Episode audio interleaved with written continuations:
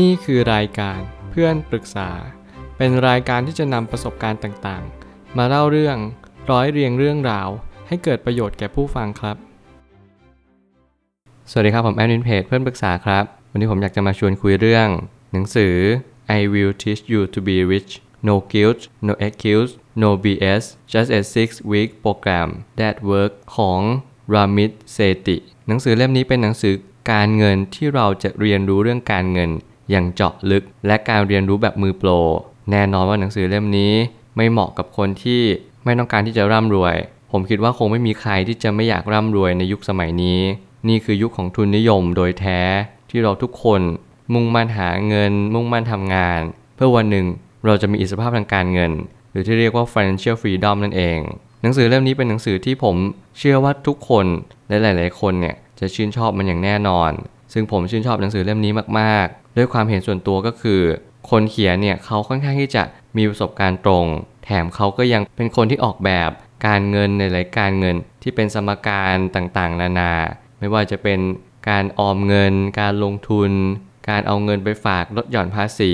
หรือแม้กระทั่งการเจราจาต่อรอง เรื่องของรายได้ ในสิ่งที่เราทำงานอยู่ณบริษัทนั้นๆ เพื่อให้เรามีโอกาสในการ มีรายรับที่มากขึ้น สิ่งเหล่านี้เป็นสิ่งที่ผมเชื่อว่า คนเขียนเขาได้ตกผลึกในความคิด ในเรื่องของการหาเงินอย่างแท้จริง ผมไม่ตั้งคำถามขึ้นมาว่า ปัญหาของการซื้อกาแฟลาเต้วงเล็บลาเต้ยังไงให้มีเงินเก็บเพิ่มขึ้นอีก แถมมีเงินพอสำหรับเกษียณด้วย แน่นอนว่าใครที่กำลังอ่านหนังสือเล่มนี้ หรือแม้กระทั่งใครที่กำลังซื้อกาแฟลาเต้หรือแม้กระทั่งซื้อกาแฟอย่างอื่นก็ตาม ไม่ว่าเป็นคาปูชิโน่เอสเปรสโซ มอคค่า อะไรแบบนี้เป็นต้น ชื่อกาแฟทั้งหมดทั้งมวล ย่อมมีราคาของมัน สิ่งที่เราซื้อเป็นประจำทุกๆวัน สิ่งที่คนส่วนใหญ่ได้นำกาแฟลาเต้มาเปรียบเทียบ เพราะว่าคนส่วนใหญ่ซื้อกาแฟนี้นั่นเอง เมื่อไหร่ก็ตามให้เราใช้ชีวิตประจำวัน โดยขาดการตระหนักรู้ว่า คุณรู้หรือเปล่าว่าการซื้อกาแฟแต่ละวันแต่ละแก้วเนี่ยมันเสียค่าใช้จ่ายวันหนึ่งเท่าไหร่ สมมติวันหนึ่งคุณอาจจะเสียกาแฟแก้วละ40 บาท เดือนหนึ่งคุณก็เอา 40 คูณอีก 30 หรือ 31 วัน แน่นอนนั่นคือค่าใช้จ่ายทั้งหมดที่คุณจะต้องรับผิดชอบต่อเดือน เราลองคิดเล่นๆว่า ถ้าเกิดสมมติเราประหยัดได้สักเดือนละ 5 แก้ว 10 แก้ว เราอาจจะประหยัดได้มากถึง 200 บาทถึง 400 บาทเลย แน่นอนว่าถ้าเกิดสมมติเราเอาเงินนี้ไปเก็บออม เราอาจจะได้เงินอย่างที่เราคาดไม่ถึงเลยก็ได้ สิ่งนี้คือสิ่งที่เราจะต้องเรียนรู้ว่าการออมเงินเพียงแค่เล็กๆ น้อยๆ เราอาจจะออมเงินไม่ต้องมากมายต่อเดือน แค่หลักร้อยหรือหลัก 200 แต่เราสามารถที่จะฝึกวินัยทางการเงินทำงบการเงินรายรับรายจ่าย สิ่งเหล่านี้จะช่วยให้เราวางแผนเกษียณได้อย่างง่ายดายมากยิ่งขึ้น การใช้สินเชื่อการศึกษา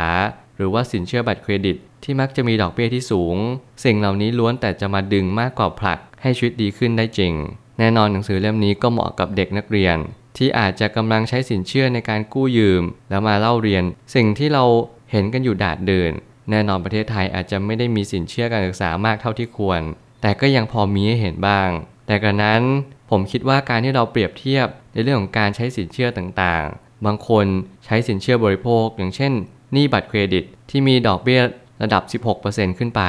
แน่นอนว่าเราจะต้องโดนกัดกินดอกเบี้ยทุกๆ เดือน ทุกๆ ปี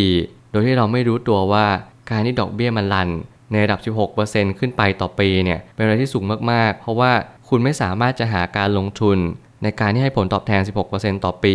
อย่างแน่นอน ในทุกๆ ช่วงเวลาของการลงทุนได้เลย หมายความว่าการตอบแทน 16%ในการลงทุนเนี่ยเป็นอะไรที่ยากมากๆ ถ้าเกิดสมมุติคุณลงทุนในหุ้นในจังหวะที่มันเป็นขาขึ้น แน่นอนทุกคนกำลังซื้อหุ้นกันหมด ผลตอบแทนต่อปีก็ย่อมลดลง นี่จะหมายถึงการปันผลนั่นเอง หรือที่เรียกว่า dividend นั่นเอง วิธีการใช้สมการของการออมเงิน ผ่านกองทุนสำรองเลี้ยงชีพ ถ้าเป็นที่อเมริกาจะเรียกว่า IRA หรือ 401k แต่ที่บ้านเราจะเรียกว่า RMF หรือ LTF แน่นอนง่าย ๆ เลยก็คือ สิ่งที่เรียกว่ากองทุนสำรองเลี้ยงชีพเนี่ยก็คือเพื่อให้เรานำเงินนี้วางแผนเพื่อเกษียณ แถมยังมีพอร์ตเพื่อลดภาษีสิ่งต่างๆเหล่านี้เป็นพอร์ตเพื่อให้เรามีการสำรองเงิน เพื่ออนาคตอย่างแท้จริง ในการที่ใครหลายคนยังไม่เคยรู้จักเลยได้ยินชื่อนี้ ผมแนะนำให้ไปศึกษาเพิ่มเติมสำหรับคนที่เป็นพนักงานประจำและสำหรับคนที่ต้องการวางแผนเกษียณแบบง่าย ๆ คุณอาจจะไม่ได้มีชีวิตที่เลิศหรูอลังการมากมายนัก แต่แน่นอนคุณจะไม่อดตาย สิ่งที่คุณไม่อดตายอย่างแรกเลยก็คือ คุณจะสามารถลดหย่อนภาษีได้ และอย่างที่สองก็คือ คุณจะมีเงินพอสำหรับเกษียณ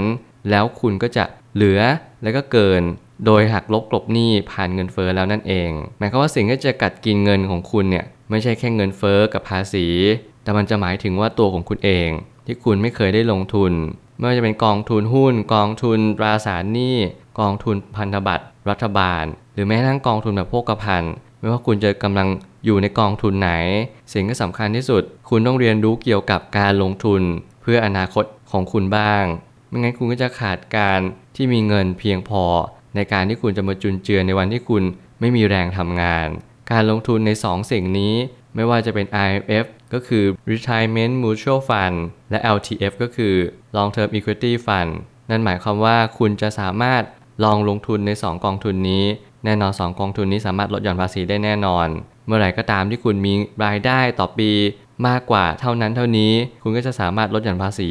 เท่านั้นเท่านี้ได้เช่นเดียวกัน สิ่งที่เราต้องศึกษาว่า กองทุนแต่ละกองทุนที่ช่วยเกี่ยวกับพนักงานประจำแล้วก็นายจ้างหรือว่าฟรีแลนซ์หรืออะไรก็ตามแต่ คุณจะเป็นต้องศึกษาเพิ่มเติม อย่างยิ่งยวด แน่นอนว่าการลงทุนมีความเสี่ยง การเรียนรู้เรื่องเกี่ยวกับการเงิน มันจำเป็นอย่างยิ่งที่คุณจะต้องเป็นคนที่มีความรอบคอบ ละเอียดถี่ถ้วน แล้วคุณอย่าประมาท สิ่งเหล่านี้เป็นสิ่งที่จำเป็นจริง ๆ ยังไงแล้วก็ต้องฝึกการบริหารความเสี่ยงอยู่ดี ไม่ว่าจะเป็นการเปิดบัญชีค่าธรรมเนียมต่ำ และการโฟกัสไปที่ผลตอบแทนเฉลี่ยต่อปีที่สูง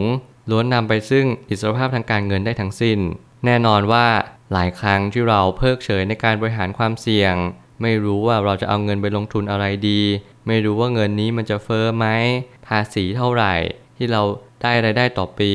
บางคนเป็นผู้บริหารระดับสูง บางคนทำงานประจำถูกเลื่อนขั้นไปเรื่อยๆ ถูกภาษีกัดกิน รู้หรือเปล่าว่าเราต้องเอาเงินส่วนหนึ่งเนี่ยโดนบังคับไปจ่ายประกันสังคม แล้วประกันสังคมเนี่ยเขาก็จะเอาเงินนี้ไปลงทุนให้กับเรา ไม่ว่าจะเป็นหุ้นเอ่ยตราสารหนี้เอ่ยอะไรก็ตามแต่ นี่คือสิ่งที่เราต้องศึกษา เพราะว่านี่เป็นประโยชน์ของตำแหน่งที่เราทำงานอยู่ ถ้าเกิดคุณเป็นพนักงานประจำมีประโยชน์มากๆ ถ้าคุณจะเดินสายนี้ไปเรื่อยๆ เพราะว่าคุณจะต้องเรียนรู้เรื่องการลงทุน แบบที่คุณวางแผนเกษียณด้วย อันนี้จำเป็นจริง ๆ สุดท้ายนี้ ทั้งนี้ไม่มีการสร้างความร่ำรวยชั่วข้ามคืน ถึงแม้จะมีความร่ำรวยที่รวดเร็วมาก แต่ไม่มีใครมีความร่ำรวยโดยใช้ทางลัดเลย การศึกษาได้เรียนรู้จะช่วยเสริมสร้างความรู้ทางการเงินมากยิ่งขึ้น แน่นอนหนังสือเล่มนี้ไม่ทำให้ใครรวย ถ้าคุณไม่รู้ว่าควรจะมีความรู้ทางการเงินแบบไหน มีหลายคนที่หลาย ๆ ครั้งเนี่ยมักจะโดนเชิญชวน ไม่ว่าจะเป็นเพื่อนเก่าเพื่อนร่วมงาน พ่อแม่พี่น้องหรือว่าคนอื่น ๆ มากมาย เราไม่มีทางรู้หรอกว่าสิ่งที่คนกำลังชวนเรา คือโอกาสหรือวิกฤต จนกว่าเราจะมีความรู้ทางการเงิน เราต้องรู้ก่อนว่าผลตอบแทนเฉลี่ยของการลงทุนนี้มันได้เท่าไหร่ แล้วเราควรจะรู้ด้วยว่าผลตอบแทนเฉลี่ยต่อปี ที่มากกว่าหนี้สินเชื่อ อย่างเช่นหนี้บัตรเครดิตที่มากกว่า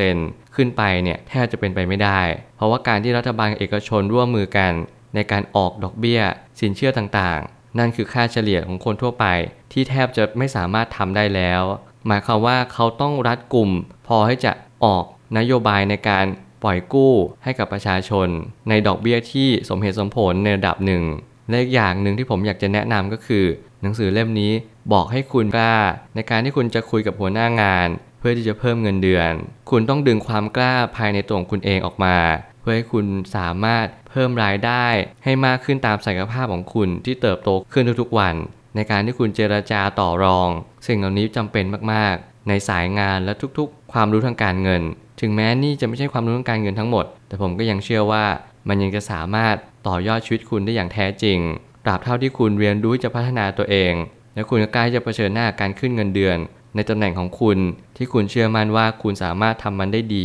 มากกว่าใครอื่น นั่นแหละคือโอกาสที่คุณจะต้องคว้าเอาไว้